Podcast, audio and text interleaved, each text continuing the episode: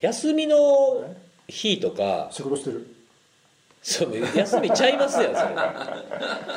えなんかどっか出かけていこうとかないんすかない家で仕事してるもん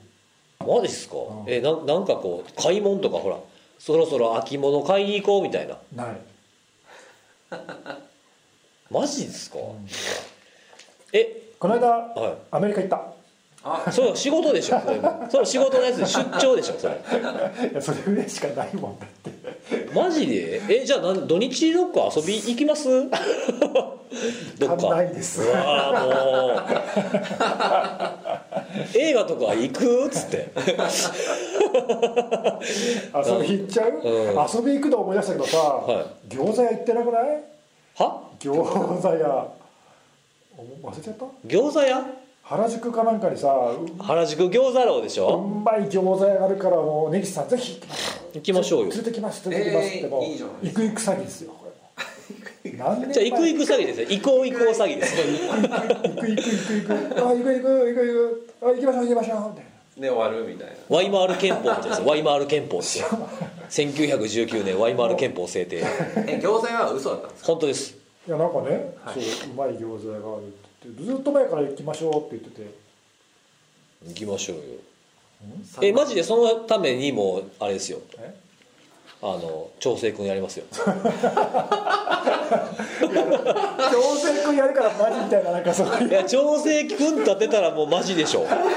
やそのえボーダーないボーダーー、いいよそんないやいや3なんか人で調整君もなんかいられるだろうな違う違う違う違う普段ね普段こう何言うなんか盛り上がった流れでなんかどこ何々さん今度ご飯でも行きましょうよみたいになるじゃないですか社交辞令ちゃうぞとそうそうだからそこで聞いた方がいいですよえ調整君やるんですか調整さん調整君調整さん知らんけどはい調整さんが立ち上がったらこうガチこうガチかちゃあの社交辞令のボーダーは調整さんあ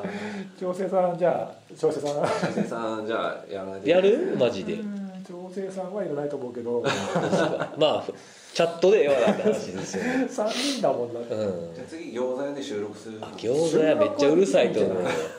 あの基本カウンターなんですけどあの3人で行けばもしかしたらテーブル席空いてれば待ちますって言えばいけますけどえ普通の餃子ちゃうの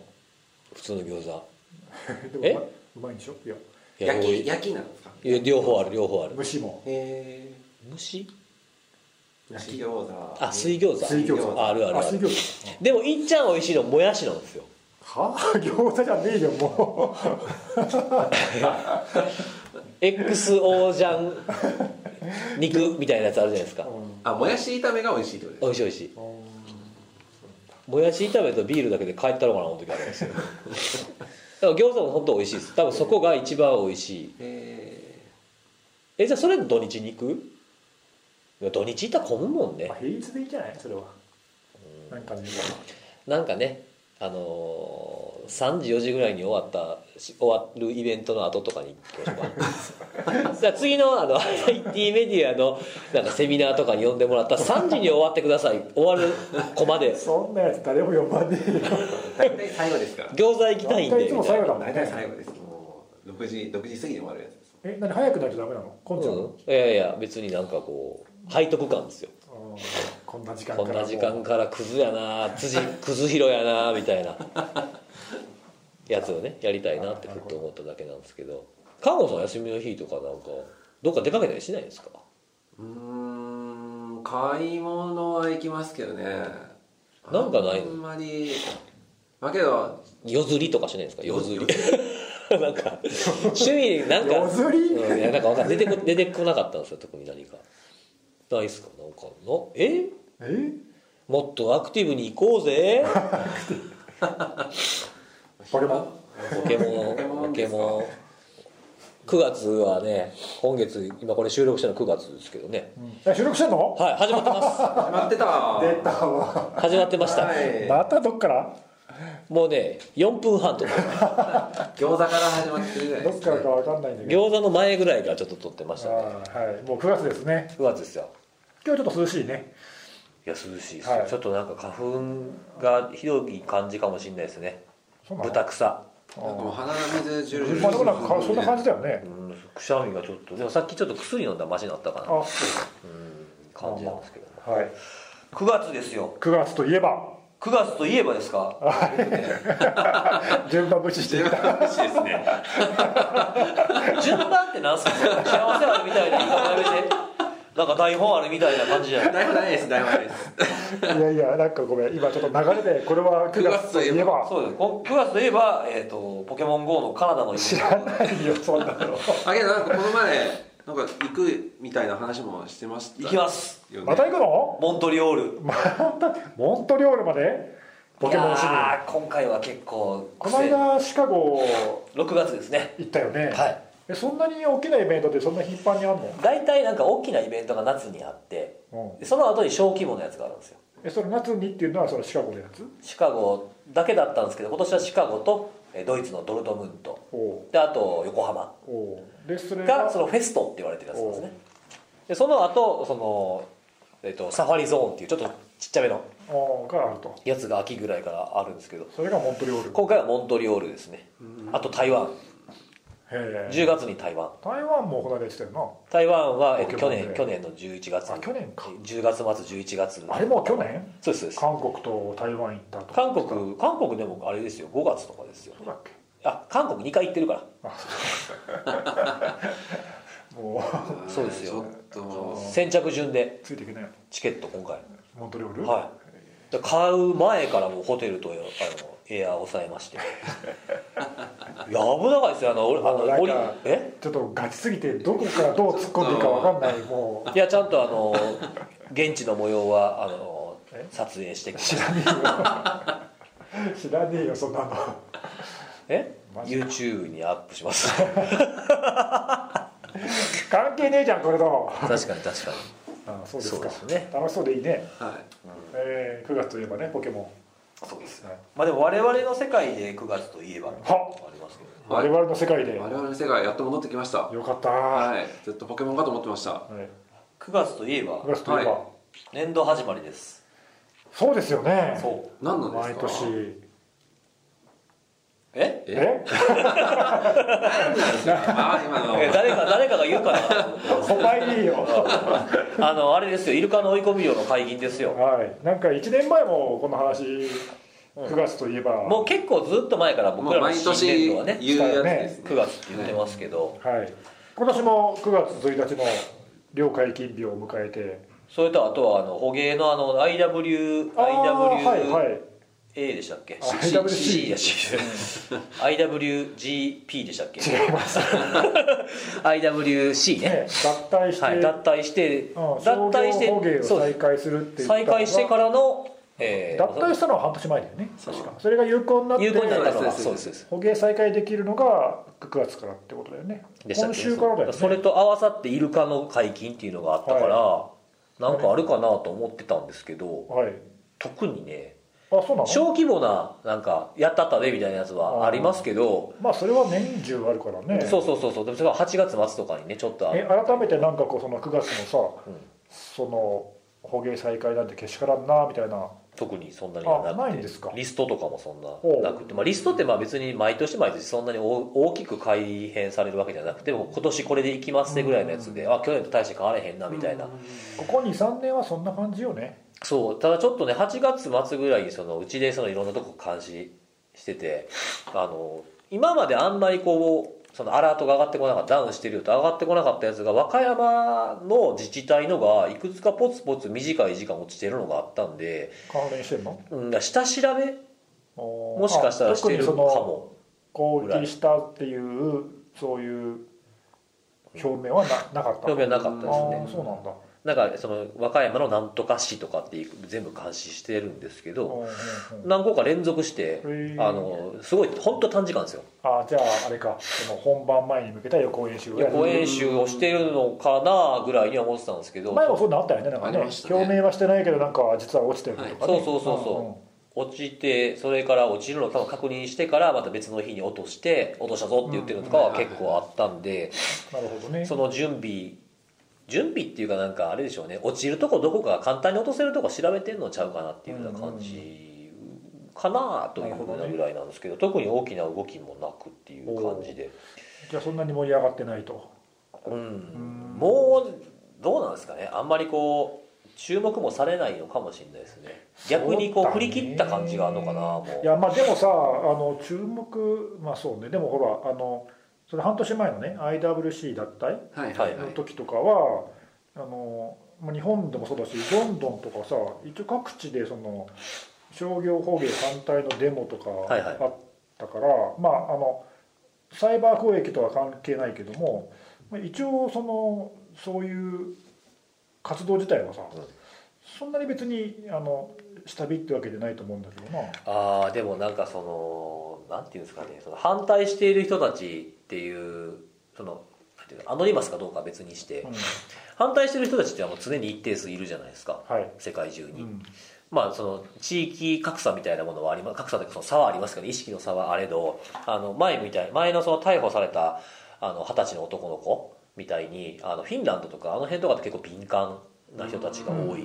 ああ数年前派手に活動して捕まった人いたねそうですそうですそうですそういうまあ差はあったりするのかなというふうに思うんですけどあのあんまりこうサイバーの面のところにリンクしてこなくなってきているのかなって感じはするんですおおーそうか、うんまあ違法じゃないですかうんダウンさせることってでうん逮捕も出てるっていうのがあるんで、うん反対とかいうふうに言うこと自体は別にな何のね罪にも問われないと思うんでそういう人たちはいるとは思うんですけどそっちが盛り上がったのと比例するようにそのサイバーでの方のやつが比例するかって言ったらちょっとその辺に差が出始めてききてるんじゃないかなこなこるほ数どね年っていうふうに、あんまりサイバーとリンクしなくなったと、うん、まあそうかもねそうそうそううんそまああの個人でね、はい相変わらず攻撃をしてる人はちょこちょこと見かけるというか、うんまあ個人かどうかも分かんないけどなくなったわけじゃないけど盛り上がってはいないと、うんうんう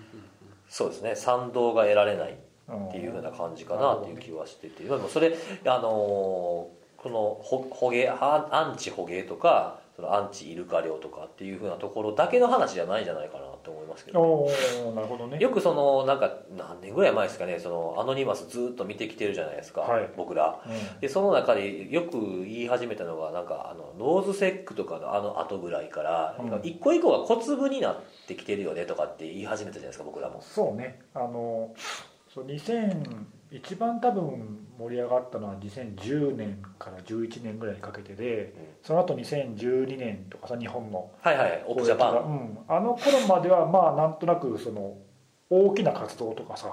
世界的なその環境破壊を止めよう活動だとかはいはいそういう動物愛護活動とか、はい、あとはあの海賊版サイトダあウンーそうそうしてしまったことに対する反対とかね著作権侵害云々とかに関関するさあのもっと自由であるべきみたいなねやつとかねアクタとかありましたねう、んはい、ああいうのはそう割とあそうそうそう世界的な活動であったけど、まあ、だんだんその辺りからさ年々年々そういう、まあ、特にアノニマスとか、い僕らが見てるの目立つけど活動がちっちゃくなって特定の国の特定の町とか地域で何か犯罪があってそれに対する取り扱いがけしからんからとかさ、はいはいはいなんかそういうこう細かいニュースをネタにしたネタっていうかきっかけにした活動っていうのはそうですねなんか見か地け域るけど密着というか例えば何やろ僕が印象に残ってるやつとかあったらその彼らでいうそのソーシャルジャスティスとかっていうふうに呼んでるような例えばその女の子がお男の人とチャットをしていてあの上半身裸の写真を送る送ってって言われて送ったらそれを晒されてその女の子が自殺しちゃったからそんなことするやつはけしからんっていうオペレーションが立ち上がったりとかあとはあの人種差別系とかですかね KKK とかに対するカウンターをみたいなやつとかもあったりとかそのなんかグローバルなものが減ってるような感じうがん、するそうそれはなんか数年前からそういう話してたよねなんかだからなんとなくこうなくなったわけじゃないけども目立つような大きなものは減ってきたねって減っいてうきたなっ話ては、そうですね、うん、してたねそうなんですよでそれでまあそのタイミングよくじゃないんですけど、はいあのある文章というかはいレポートが出てて、はいえーレコードレコードフューチャーでしたっけレコーデッドレフコューードチフャューーチャーというとあのころ最近のそのサイバーインテリジェンス系の流れに乗って、まあ、今いろいろサービス提供してる会社の人これですそねの中のあれなんですかねその調査してるチームの名前なんですかねインインスキットグループあそうそうというのそがレポートを出しててう確かあれじゃない買収したかなんかじゃなかったっけあ違うかそうなんですかねもともと別じゃなかったっけあそうなんだ、はいはいあの結構そういういい分析レポートを出しているところでねえ、えそれが結構なんかあの英語の文章として読むには僕からすると超大作 のはい、レポートででも大体みんなそんなもんじゃないいや結構結構大作じゃないですかねうんうんこれ読んでてしんどかったんですけどえーえちなみにどういうタイトルのこれちょっとレポ僕ートです英単語1個読めないんですけどどれ「リターン・トゥ・ノーマルシーねあノーマルシーでいいですかこれそのままかコースフラックスアンダーデクラインオブインターナショナルハハククテティィビビズズムム」っていうや根岸つさんが英語喋った全体的にそうですねクララが立ったんでそこ突っ込むところな の全体的に言うとだからハクティビズム最近ちょっとなんかダメなんじゃねえねみたいな活動縮小気味だけど何が起きているんだっていう分析レポートですよねそうそうそうそう、それなんですけどなんか単にそのこう思うみたいなこと書いてるのかなと思ったら結構なんか各国のうんハクティビズムは困難でしたみたいなことがちょこちょこ書かれてあって面白か面った白いよね僕もちょっとまだ全部読んでないけどあとその今タイトルに言った「フォールスフラッグ」っていうところがあるけど、あの日本語で言ったら偽旗作戦とかよく呼ばそうれるでけすね、ど、あの自分の身元を、まあ、よく言うそのサイバー攻撃のアトリビューションを避けるために、わざと別のあの攻撃者であるかのように装う見せかけるの、まあ、フォルスフラッグって、えーまあ、これもともとなんだこれ情報系の情報系というか情報戦とかもともとサイバーと関係ないところでの用語だよねもともとある用語だけど多いですよねそういうなんか戦争用語とうんそうそうかそう軍事用語みたいなの使そううのそっうて敵のね目を欺くそういう作戦の一つだねうんうんあであのフォレスフラッグっていうのがあるんだけどその今回のレポートの一つのテーマはそのハクティビズムをそういうその国家的な活動の隠れ蓑にしてあこれはハクティビズムの攻撃だって思わせといて実はあの裏では国が関与してるみたいな活動も結構あるよねっていうなんかそういう分析も入ってるそようねですそうです、んであとはまあそのじ文章の一番初めの方に定義が書かれてあるんですけど、はいハクティビズムとはみたいなところがあるんですけど、そのよく言うじゃないですかアノニマスだから緩いつながりを持った集団みたいなことを言われるんだけどもあのここの定義はそうじゃなくてうん、うんあのさっき言ったその国家の関与があるようなものとかあのを全部そういったものもそのフォルスフラグのものも含めた上でハクティビズムっていうふうに呼んでるうんレポートうんでした。そうそうだからまあ広いよねそういう意味ではねだから僕らがあのずっと追っかけているアノニマスみたいなのもそうだし、いそれ以外のものも含めてだだだから例えばあのほらえっ、と和だとかはいはいはいはい前何年前だっけなちょっと忘れちゃったけどあの和田はねアンチドーピング2の年前じゃないですかうん世界アンチドーピングなんとかはいを攻撃した、いあのやつあれも当初なんかねアノニマスじゃないかみたいな、そういう、はいいはわゆる偽旗の一つだけどさあれもアノニマスだと思ったんだけどな僕そうそうそうねうんで違ったっぽいですね後日アメリカが正式にねロシアを名指しで、あの起訴した中にファンーシファーンシーベアベアそうそうでも仮面かぶってましたもんねそうそう白熊がファンシーあのベアーズハックチームそうですねチームそうああいうのを本当に国がやるとはちょっと想像できなかったよねいやちょっとねそうですねファンシーベアっていうふうにアトリビューションで名前付けられてたそのロシアの攻撃者グループ国家指導のっていうふうに言われてたのがまずあって、はいはいで、えーその WADA を攻撃した、いえーグループはそのウェブサイトを作ってファンシーベアーズハックチームっていうちょっと違う名前を付けつつ白熊にあのガイ・フォークスのマスク そうなんかちょっとおちゃらけた感じでねそうあーそうですねまさかとそうアノニマスがふざけけてそういうことをやってるのかなと思いきや、まんま違っとたっていうねまんまと引っかかりましたね、だからああいうのもその今回のそういう意味ではテーマの一つだよねそのアクティビズムと見せかけた国家によるものってことでしょそう、ねあのあの事件はちょっとハクディビズムという話だけじゃなくて誰なのかっていうのは本当わからんなと思いましたねそうそう見せかけてるだけなんじゃないのかと見せかけてるだけなんじゃないのかみたいになってくるとやっぱ結局わからんなっていうのになってきますよね、確かに難しいよねそうそうでそこのそのレポートにも書いてあったんですけど、はいあの最初はこういう、まあ、何々反対みたいな感じの、まあ、旗のもとにみんな集まってきて、えーツールを使って DDoS してやろうとかっていう、まあ、ある種の、まあ、正しいかどうかはあの合法か違法かとかそういったところじゃなくて、えーまあ、正義の名のもとにみたいなところで参加している人が多かったんだけれども、えーまあ、参加することでそんなにデメリットはないというふうに感じている人たちが実はもうどんどん逮捕されていって。やばいんじゃないかって気づいたっていうのも現象の原因の一つなんじゃないかなっていうようなことは書かれてありましたそうだねそれなんかあれだよねなんか何年か前にその話辻さんとしたような気がするんだあけどうでど違ったっけあの昔その昔さアノニマス14だったかなアノニマスなんとかってさはいあのアノニマスの活動を支えてたまあ一部の人たちがまとめて FBI に捕まって裁判になった事件とかはいはいがはあいったりあとやっぱり大きいのはあのラルズセックはいあの一人の上で全員捕まっちゃってそうですねえーまあもうみんなねあのちゃんとこう裁判受けてさ、もうみんな釈放されたりとかしてるけどもう仕事をしたりしてますもんね、うん、でああいうのとかでいや実際なんかこういうのやっちゃうと捕まっちゃうんだっていうのがもうみんなに分かったからそれがその抑止効果になってるんじゃないかっていうのは、まあそれはあの今回のレポートを待つまでもなく前から結構言われてて、うんまあ実際それがあのそうかもねっていうことよね。うん、でそれに加えてあとはその成功率が下がってるんじゃないかってことも書かれてありましたねほう成功率っていうのは何だその攻撃の成功ですねサイバー攻撃うんまがあ例難えしくなっばてる、そうですあいや、えっと、例えば DDoS をした時にサイトがダウンして見れなくなって騒ぎになるとかあとはまあ改ざんしてしまうとかあと SQL インジェクションよく使われますけどそれで情報を抜くっていうふうなものもあの大体もう今までターゲットに上がってきたようなところっていうのは対策がもう進んでしまってる特に金融とかあとは政府関係とかもそうですよねそういったところがあの対策が進んでるんで結果が出にくいっていうふうなものも、えーまあ、さ先ほどの逮捕されると相まってみたいなところかなっていうふうなものを文章で触れられていた、まあ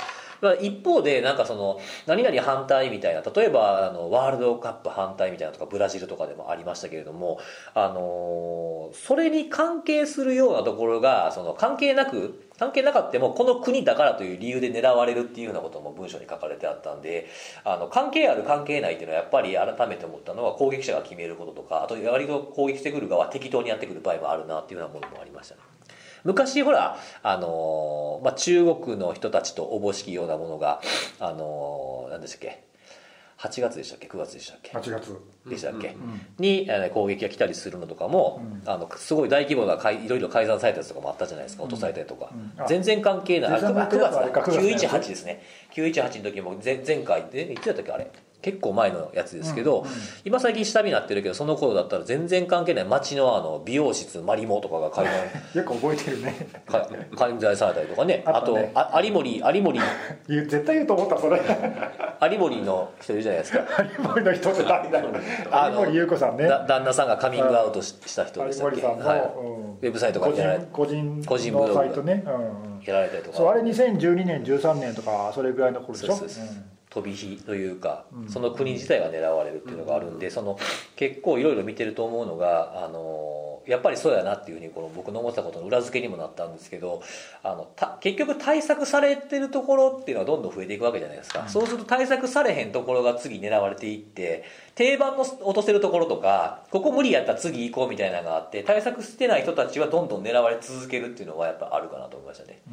んうん攻撃がやってくるんで、確かに弱いところこう簡単に成果が出そうなところはずっと継続してやられるっていうねそうそうそうだからそのソフトウェアの脆弱性とも似てるなと思いましたねこれが狙われへんようになってきて例えば Windows が堅牢になってきたから今度は違うアプリケーションとかブラウザを狙っていこうとか前はなんか看護さんも言ってましたよねそうですねそのブラウザが無理だからブラウザのプラグインを装ってとか狙ってとかっていうふうに言ってたからそう移り変わっていくっていうのは、まあ、対策してるところは狙われなくなってやってもしょうがないからってなっていくっていうのが流れていくっていうのはこっちの世界でもそうなんやなっていうのを思いましたね非常に面白いねこれ、うん読んで読んだ読むのをおすすめしますこれそうだね僕もあの全部翻訳頑張ってして読んだんですけど面白いうん翻訳する必要はないと思うんいやだけどえいやもう読めますそのままあかあ根岸さんは読めると思うんですけど、頭に入ってこないんですよいや俺俺だからさあのい一言一句翻訳したらとても時間足らないからあのちゃんと読みたいやつは読みながらメモ取るよ自分であポイントポイントだけメモ取る、要うんじゃないと後で読むまた忘れてまた読む読まなきゃいけないじゃないだからこれはあの覚えておきたいなっていう内容はメモは取るそれはあの日本語でメモを取るあー取るけど、こういうことが書いてあったみたいなねそうそうあの概要だけね、うん、でも全部訳したりはしない超大層ですそういう意味ではだって全部訳したかったら Google 翻訳でいいじゃんダメなのいや変な訳し方になるんですよえだからその変なとこだけこう自あ分だでからそうそうそうそういう感じで直してはいるんですけどまあでもこれあのハクティビ、まあ、特にハクティビズムとかの活動これまでの活動とかに興味がある人にはおすすめのレポートだねそうですねそうですはいこれまでどんなことがあったんだろうとかそういうところが追え追える感じに、うんいいと思いますねはいなるほどでちなみに日本に関する記述はあるよあるんですね、へー結構国ごとにロシアではとかアメリカではとか、はいはいはい中国ではとかで日本も日本ではって出てくるよね日本でははウェブサイトの方にはなかったあれ日本なかったっけ、はいあれじゃああそののい中やあでのインターナショナリーのところにあそうかそうかそうか触れられてはいその一部で出ますてくるはいあそういうことか日本だけ聞き出してなかったっけ、はいはいはいそうですねまあ、そういう意味ではあのお大きさとしては日本はそんな大きくないからな、うん多分なんかそのそれぞれの特徴があるようなやつを分けたくてうんそうだね書いてるんだと思ってるんですけど最初はねあのアメリカそうだね US でとチ中国ャイナとロシアロシアでブラジルが入ってるんですよああブラジル大きいもんね、はいそうだね、これそれぞれなんか国のねその特徴が出てるハクティビストの特徴が出てくるっていうのがあるんででインターナショナルのところに捕鯨っていうのが確か触れられてたかうん、うら、んうんうんなるほどぜひはい斜め読みでも読んでみた方がいいと思います、まあ、昔を知ってこれからを考えるっていうのにはすごくいい文章だと思いますおいいっすね僕もちょっとこれどっかでまとめてなんか喋ろうかなと思っておはい、要点を押さえてはいっていうふうな、なるほど私こと今今月の辻さんのおすすめのレポートは来い、い月や来月あるかどうか分かんないですそのトーンだから来月あは来月楽しみはとないいう感じです、ね、今月だけ今月あそうですかだけ結構時間使ったんですよこれに本当にいやだからめちゃくちゃ量多いですもん全額は大変だったいやなんかあこのう、ねちょっとそれ危険な発想で時間をかけたからっていうのは時間をかけたかかけたから別に大事なわけじゃないからそうそうんう大事だとそれ気をつけた方がいいよあそうなんですだから僕俺はこんなに時間をかけたのに全然関係ないからさそれそうそれはそうそうそうそうなんですけどあのー結構ねそれやってみてから考えるタイプでおうで全部訳したけど一切何にも使ってないのもいっぱいあるああそれはあるよねあ別にこそれれやっぱおもんないわみたいなそれはあるよね途中まで面白いと思ったらなんか結構中身スカスカやなこれみたいなのがあったりとかするんででもなんか単語の勉強になるからなるほどね英語苦手やからそうなんですよねはいそんなそんな感じで感じでしたじゃあちょっとか次カンコさんいきますか、はいカンコさんの今月さあのついそれに続いて私推しネタはおしね おしねだっていうとあれですけどえちょっとショッキングなことがショッキングなありましたお何ですかはい最近なんですけど何ですかあのー私もブログとかを書かせていただいてるんですけど、はあのー定期的にというか、うんまあ、割と頻度高めに、えーブログとかで発信されてる媒体って、まあ、特にセキュリティだけに絞ってしまうとそんな数今はないかなと思ってまあそうだよ出るんねですよないよね個人でっていう意味でしょ、特に個人で、うんないよね、はいまあ、多分個人も多分企業とかも含めてもまあ企業はガさツガツ企業ブログはそれこそ数人でね、はいあのそれ一人一人が得意な分野について記事書けばいいかマジでらすかまあ出せるかもしれないけどさ IIJ それだったたたたたたたたたた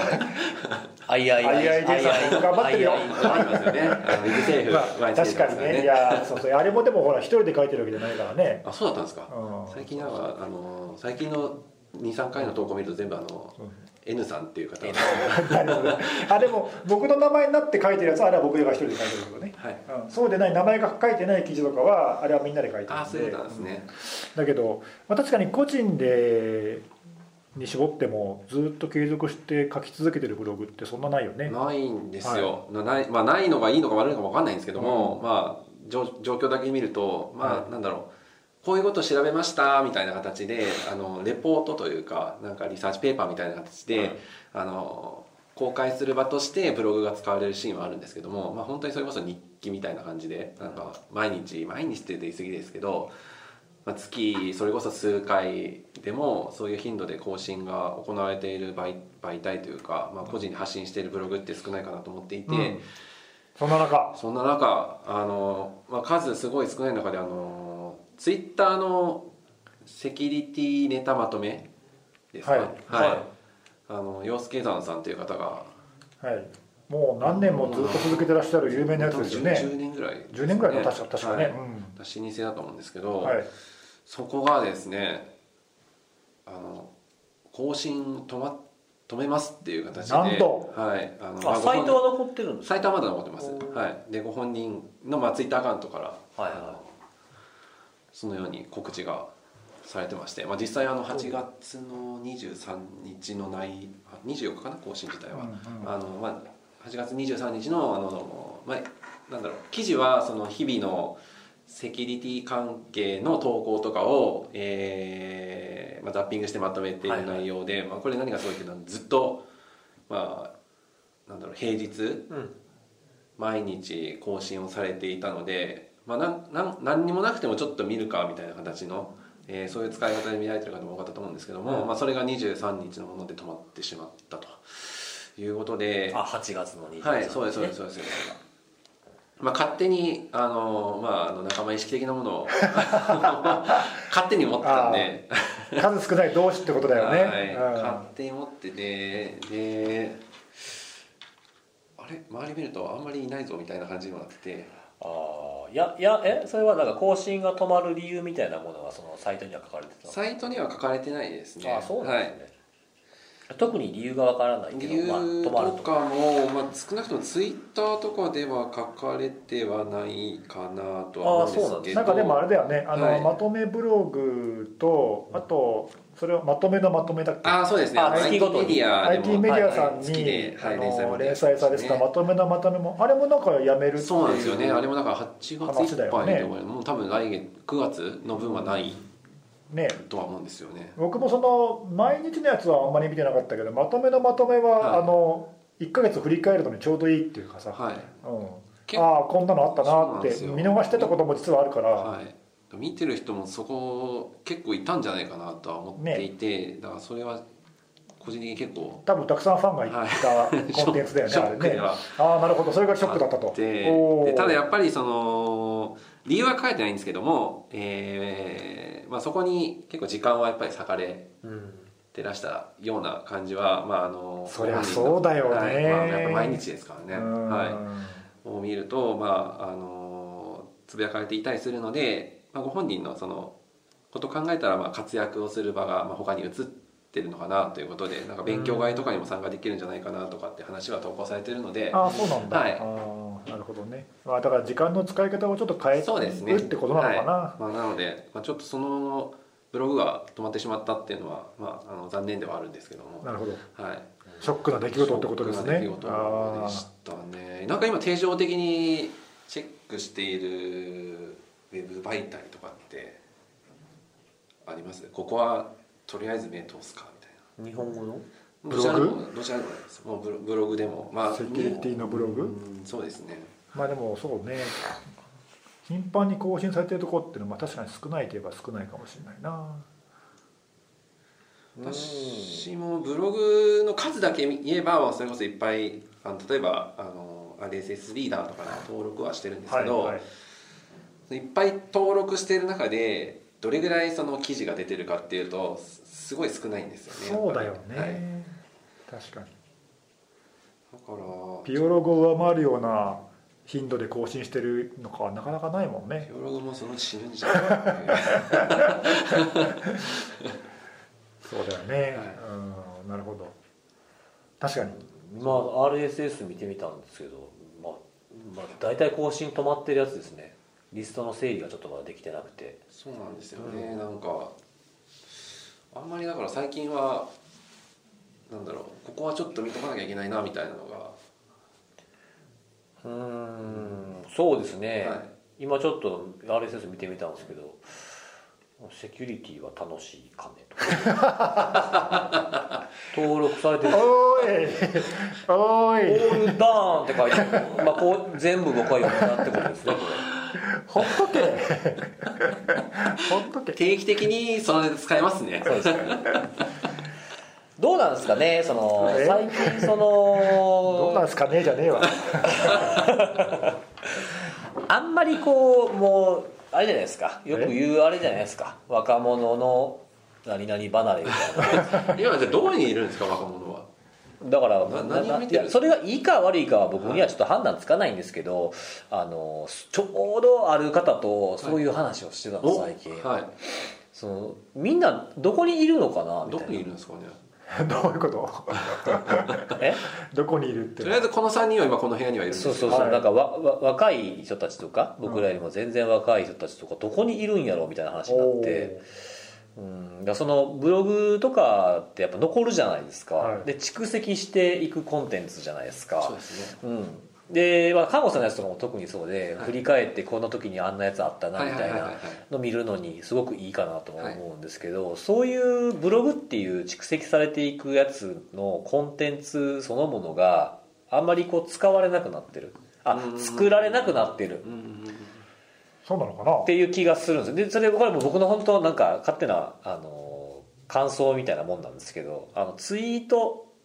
してなんかちょっと納得してしまうとなかあーうんうん勉強会に参加してうん納得してしまうみたいなもので、えー終わ終わってるって別に悪いとは思わないんですけうどんそういう傾向があるんじゃないかなってそ思うねってるそう,、するとそのものとして残らないし誰の目にも触れていくようなその固定化されたものみたいな、まあ、ツイートどんどん流れていっちゃうじゃないですか、うんまあ、文字数の制限もあるし、そうですねまあ、絵って言ったって絵ってその画像ですね画像っつったってそんなに言うほどコンビに止まらないと思うんでっていうふうなものだとそのどこにあんねやろうって思っちゃうのかなってなる思ほいどましたねあのちょっと話が変わるかもしれないけど、はいあの別にブログ書いてないことで言い訳をするわけじゃないんだけどさはいはいはい別に全あ然だ全然あのそんなに多分いや全然あれですよ責めてないですよ本当に、あ 大丈全く夫大丈夫だって僕も書いてないもんい大丈夫大丈夫や大丈夫大丈夫大い丈やあのね、えっと例えば今ほらあの俺ツイッターとかでさ、いハニーポットをきっかけに調べたこととか、はいあとまあここ何年かずっと IoT のボットの調査をしてるんでああそうですねまあ、そのことについて発表したりもするんだけども、はい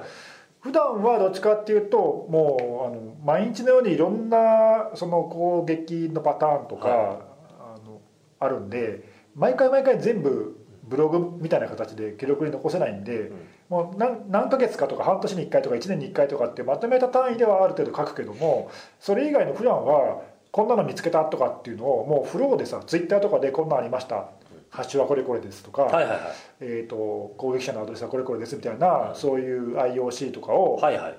流してであの見てくれる人が「ああこれこれうちでも見てるわ」みたいな感じのやり取りをツイッターでやるとかっていうくらいの方がむしろやりやすくてだだからそういう意味では確かにストックされてない流れてっちゃうねどんどんでもそれストックされてないのはその時しか有効じゃないんだよほぼ IOC はねその情報はね、はいはいそういう情報確かっにていそううのではすねなんでまあそれはあんまり気にしてなくてまああのなんかひとめまとめまとまりである程度の期間まとまった活動だから、えーこれはちょっとちゃんとまとめといた方がいいなってやつは、なんかブログとかの方が向いてると思うんだけど、うんうんうんまあ、そうでないやつもあるからなんかあの、まあ、そういう使い分けはあるかなっていうかね、個人的には。うんまあ、ななんだけどそれと今その辻さんが言ったブログとかのコンテンツとかあの媒体が使われなくなってるっていうのはまあちょっとあの確かにあるのかもなっていうかね本来はまとめておくべきものもまとめられずに流れてっちゃうみたいなねそうそれはあるかもしれないねだからまああの流れてた方がいいようなものも中にあるなっていう、うんあのことこああそうですとねなんだけど、うんそれはまあ適材適所だとはう思んうまあでも確かにねそうでないものもあるかもな、うんうんなんかそれそういうものが手伝ってなんか最近どこにセキュリティの人っていんねやろどこにいるんだみたいなろうね話になった前と変わらずいるんじゃないのいるとは思うんですけ どねなんかそんなにっていう感じがしてて、まあでもなんかそれを見てて思うのはその今言ってたそのツイッターでこうなんていうの賞味期限のある情報はいみたいなものって、まあ、なんか書く側出す側の気持ちとしてどう働くんやろうって今考えながら聞いてたんですけどいやこれも賞味期限あるし足早いからっていうのを理由に コンテンツを作らへん理由になりがちなんかなって思うんですよああ言い訳僕僕自身もそう言い訳にね、うんいや俺もあるよそれはこれ別に書くほどでもないかなって思っちゃうもんうん、でそれをね考えた時にその IOC ってそのまあハッシュだとか通信先だとかアドレスっていうのをどう扱うかっていうのをこの間の大阪でのイベント以来ずっと考えててほうまあこの間の話の中でも多分出たと思うんですけど、はいそれをじゃあどう使うのかをセットで教えないと活用されないんじゃないかなっていうことを僕言ったと思うんですけどその流れていってもいいような結構専門性の高い情報の出し方と、えー知ってもらわなければいけない興味をそんなに持ってなかったりそもそもそんなものがあるっていうふうなことを知らないけども知らせてあげないといけない人たちに届けるコンテンツを分けて使っていかないといけないような気がしていてしっかりとしたこうまとめられた文章で。えー詳しいそのよくあるテクニカルレポートと、あとはそのあのエグゼクティブサマリーみたいなやつとかとっていうあとは平易な言葉で書かれてあるものみたいなものを選択しながら出していくっていうことを考えていかないといけないなっていうのをねこの最近ずっと考えてましただから何で出すかっていうのは相手のことを考えて選ばないといけないんだなっていうふうに思ったんですよね確かにね、出す側の理屈だけじゃなくて、ねそうだ例えばツイッターで言ってるからって言ってもそれは別にツイッターは世界でも何でもないしそれを見てる人っていうのはごく少数なわけじゃないですかパイ全体のパイから見るとね、ってことを考えたらそのツイッターじゃなくて違う方法で伝えるっていう手段も作っていかないと伝えるってことを考えたら重要なことなんじゃないかなって思ったんです最近なんかいい話しえいい話ですてなんか急に途中からいい話になったんだけど本当ですなんかもかういやなんかすごいそれもめっちゃ思うんですよなるほどねうんいや確かにその通りそれがあれですか今の辻さんのポケモン GO の発信につながるあ でもそれでもね本当にマジ,、マジであのあってうんなんかなこうやっぱりこう根岸さんもなんかそんなこと言ってたような気がするんですけどやっぱ同じことやってると飽きてくるじゃないですかはいだから本当に好きなものも嫌いになってきたりとかあー普通になってきたりとかうんっていうあると思うんですよ例えばその同じことを続けてるとなるかもしれないよね、うんまあそうじゃない人もいるとは思うんですけど、うん僕は人によってはねカレー大好きですけど毎日カレーは嫌なんですよ、うんうんまあそれ毎日カレーでもいいって人もいるけどいるけどでも僕は嫌なんですねってことはそれでカレーを嫌いになるぐらいやったら違うもんを食べてあ久しぶりにカレー食べたいなとかいうふうな時に食べるっていうようなことをしたいでなんでその同じことやってると飽きるっていうことなんですけどあのそのポケモン「ポケモン GO」のやつで動画を撮ったりとかし始めたっていうのはまさにそれででそれをその発信する手段ってことを考えたらやっぱり動画っていうのいると思うんですよで看護さんとも話してたんですけどその看護さんが言う看護さんの話じゃない看護さん看護さんが言ってたのかなあの動画だからどうっていうふうなものでもなくてやっぱ編集なんですよやっぱりいや本当やってみて思ったテレビってすごいなってやっぱ編集っていうの力ってすごいなと思ってそうこういうふうな形に加工したからこそ見るっていう人がいるわけなんですよねそのままダラダラだったら見ないけどなんかこうゴテゴテしたなんか派手な絵とか字とかがあるから見てみようかなとかっていうふうなところをそのはいちょっと勉強してみようと思って始めたのもあるんですようんようやくそこ気づいたいやいやいやいや違う違う違うあの分かってたけど分かってたけどそれは分かった気になってるだけであってやっぱ自分でやってみてっていうじゃあさ、いポッドキャストももうちょっと編集した方がいいんじゃないのええ多分もしかしたらあれですかねあのどう一応ポッドキャストのあの前回とかは、はあの雑談部分だけなんですけど、うんあの少し編集してああそうね、はいあの、はい美容看護さん、はい特別編集のはい動画を、はい流しましたけどねなので音声編集いるほらなのでほら同じこと、はい今今さっきと同じこと言っていやいるかなと思って同じこと言ってると思うよどういや音声の編集ってなんかふっと思ったら難しいなと思っていや同じことを言ってると思うよ動画に対する編集とその音声に対する編集を、ま、一緒これ全く同じだと思う全く考えてなかったな全く同じだと思うよなんか動画の編集ってすごい想像つくんですけど音声の編集って全然想像つかないですよね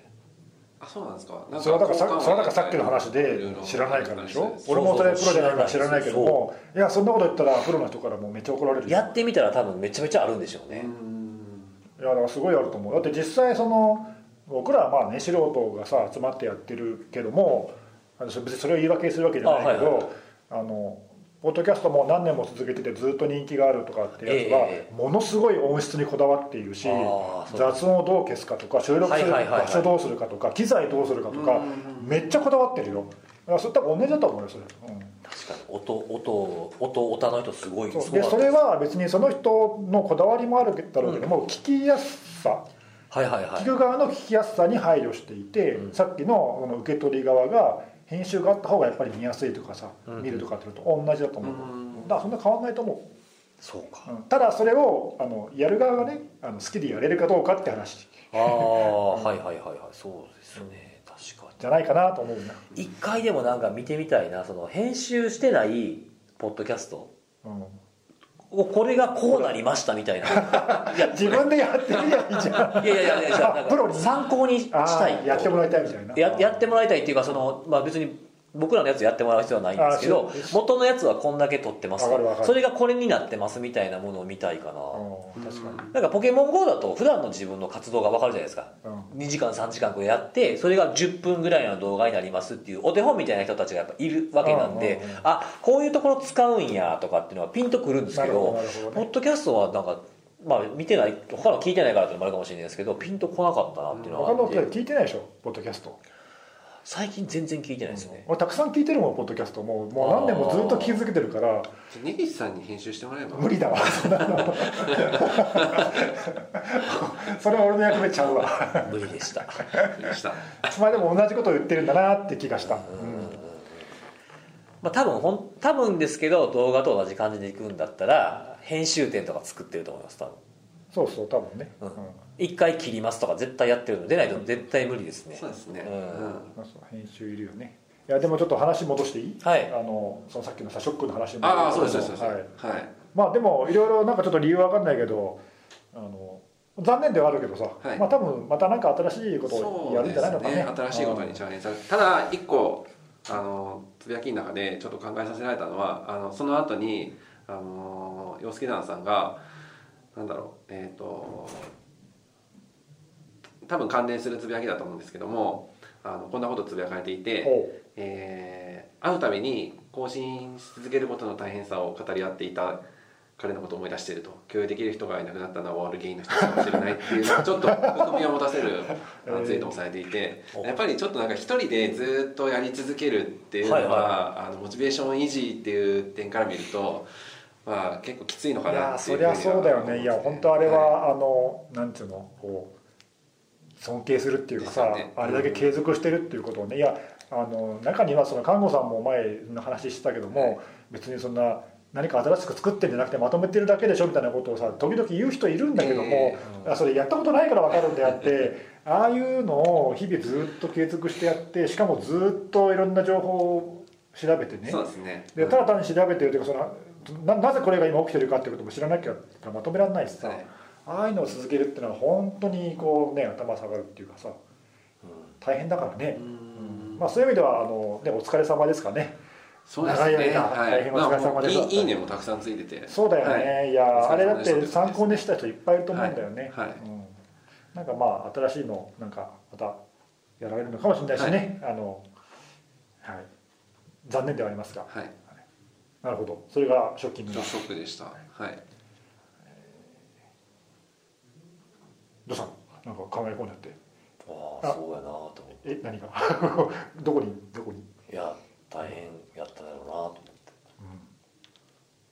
なんか全然自分のことじゃないのに噛み締めてたよくわかんないな急に い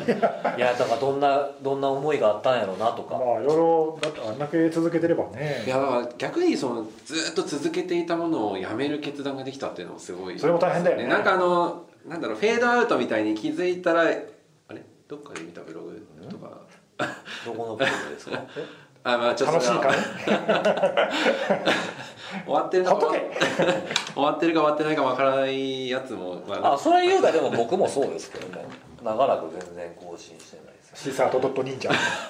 本当だよねちょっと書く書くことないんですそよろそろ愛想つかされるよ誰にでもドメインは絶対に持ち続けますからねリスクハイフン GO は絶対それ持ち続けあまそうすですかまあなのでそれやめるっていうふうに言えたのもすそごういだなよね、うんはいまあでもなんかね一つやめないと時間も作れないし新しいこともできないからねそううまあそれにはい使っていたリソースが別のことになるっていうのんもそうですねまあ、そ楽しみれで新たに何かね始めたりとか力を入れようと思ったことはねうまくいくのが一番ですからそうね、ですね、本当にそうですねはいという感じでしたなるほどはいえっ、ー、と次なんか根岸さんはいあじゃああるんです一よ人一ネタで僕のネタいきますか、はい僕のネタネタっていうかですねあのみんなあんまり見てないかもしれないんだけど、えっと9月の2日に JP サート CC から、んえー注意喚起が出てるんだけど複数の SSLVPN 製品の脆弱性に関する注意喚起ってやつで、具体的にはパロアルトネットワークスと、フォーティネットと、あとパルスセキュアあ92%のねはいはいはいえー3つの SSLVPL の製品に脆弱性が見つかっていますとほいう、まあ、そういう注意喚起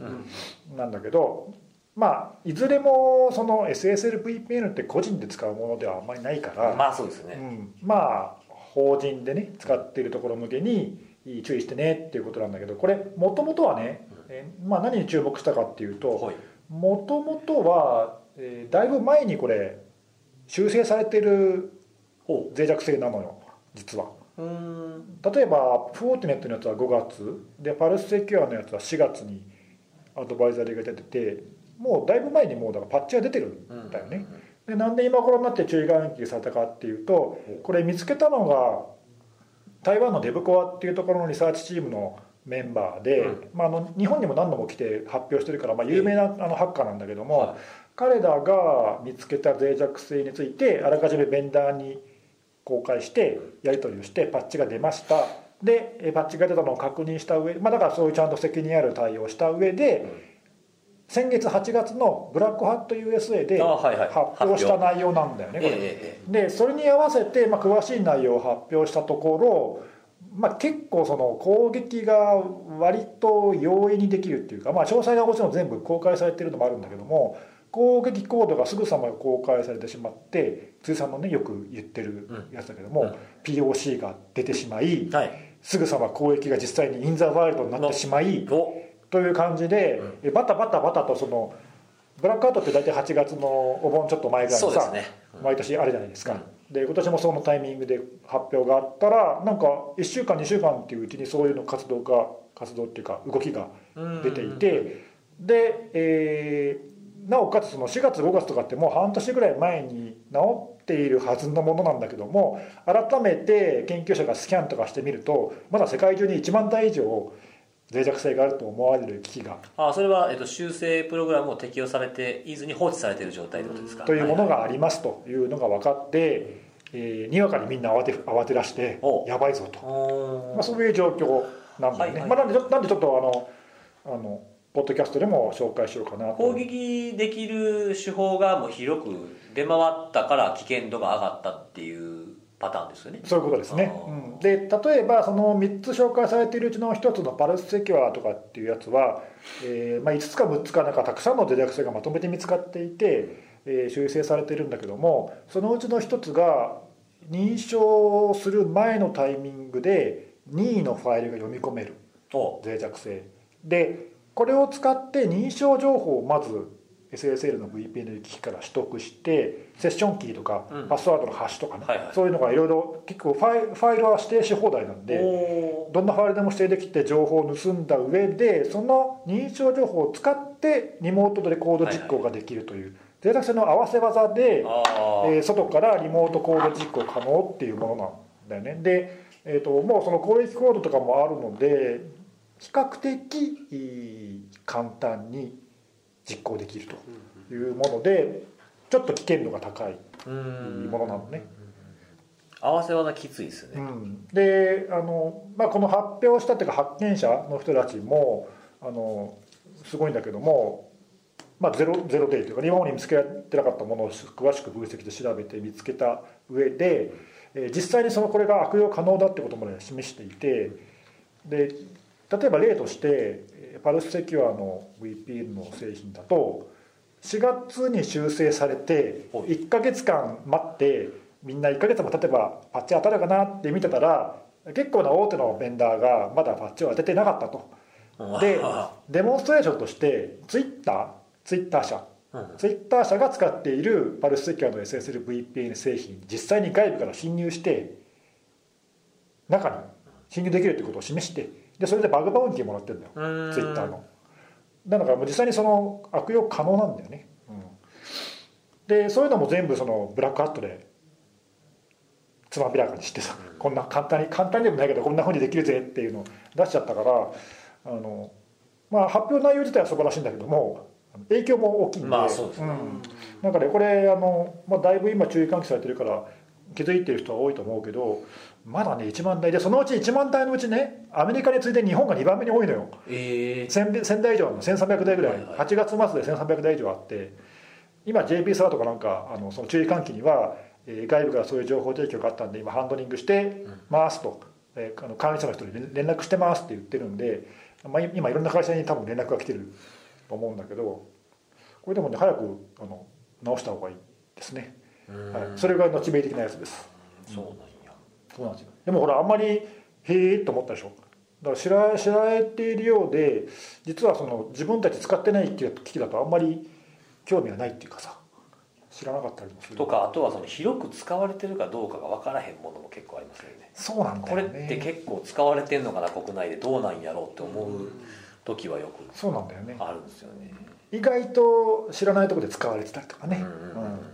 あと特定のこの業界に多いとかもあるじゃないですかああそれもあるよねとかあとはそそのこだけに入ってるとかね、うん業界とかも業界縛りもあればあと SIR 縛り、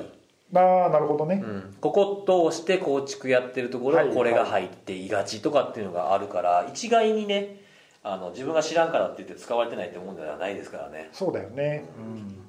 あともうそのあの個人だから法人だからっていうわけでさあの分けるわけじゃないけどもでもおそらく SSL の VPN って多分法人が使ってるんでこれ放置しておくとその会社にね中にあのうん中に入られる可能性もあるんで、あの個人がややられるのとはちょっとまたインパクトが違うか確からにそうですうんあの気をつけた方がいいぞっていう、まあ、そんなのがあの8月に一番目立った個人的には、気になった、うん、気になったやつですかねこれ今本当に根岸さんの話聞いてあそうだったんだって私も思ったんですけど、うんこの脆弱性情報自体私も知っててうんうんあそういうのはあったんだぐらいのレベルの話はしてたんですけど今のその経緯とかっていうのを聞いてそのなんだろうあ一層対応しなきゃなとかかん考えなきゃなとかっていうところにちょっと考え方変わったんですけどそもそものそのちなんだろう脆弱性の情報とかにはそういった経緯って基本書かれあんまり書かれてなくて書いてないねうん、あの深刻な脆弱性が見つかりましたぐらいかな、なのであのでしかも往々にして割とそういうの多いんですよねもう今まさにやらなきゃいけないんですぐらいのような書き方っていうのはあんまりトーンとして書かれてなくてもう深刻な脆弱性が見つかり修正しました至急修正してくださいっていうなんか本当定型文レベル的なやつしかなくてうまくその辺が伝わってないのかもしれなそういですねかもねあの、日本でも一般のそのニュースとかの記事にもはな一部なってるけども、ええまあ、やっぱり海外の方が取り上げ方が大きくて、あのブラックハットで公開された後とかそういうそのこれは危ないとかね、うんあと実際にこういう攻撃も観測されてるって言ってるとかねそうですねはい結構大きく取り上げてニュースになってるから、まあ、それと比較するとあの伝わりにくさはあるかもねそうですよね今年なんかも特にブラックハットとかもデフコンとかもそうですけどあんまり日本語の記う事んそうだねなんか参加しましたっていう人の記事とかはちょちょちょちょちょっと見たけそどうですね行ってきましたぐらいのやつそうはだね見るんですけど、なんか今まではなんかすごい深刻な脆弱性が見つかってブラックハットとかで発表予定だみたいな話もうんうん割と日本語の記事で見かけることあったんですけど今年はあんまりそそううかないうかっの見たてなくあーそうかもて、ね、まあ、ゼロではなかったと思うんですけど、まあ、本当に数少ないなと思ってたので、うんまあブラックハット自体もな数年前と比べるともう規模がでかくなりすぎちゃってるし、まあ、いそういう意味では一個一個のあのインパクトがちょっと薄まってるかもしれないあーなじゃあ例えばなんかそ場合によのっどたらっねかの例えばなんだろう新聞の新聞社の記者さんが一人いて全部終えるようなそういうボリューム感ですでになくなっちゃってるっていうような感じなんですかね。だっては後からその大体あの発表内容って資料とかも後で公開されるからそさ、うですね後でチェックはできるけども、ええでも現地は現地であの数パラ数セッションパラレルで並行して動いてるから5つの物も同時にやってるからそさうですよねもう一人で行って見れる量じゃないですよね。まあ、だからあらかじめあの重点的に見るやつを決めといて見るぐらいしかできないからね。たまたまそれが本当に大事なやつでヒットしてれば、まあ、もしかしたらうまく回ってくるかもしれないですけど、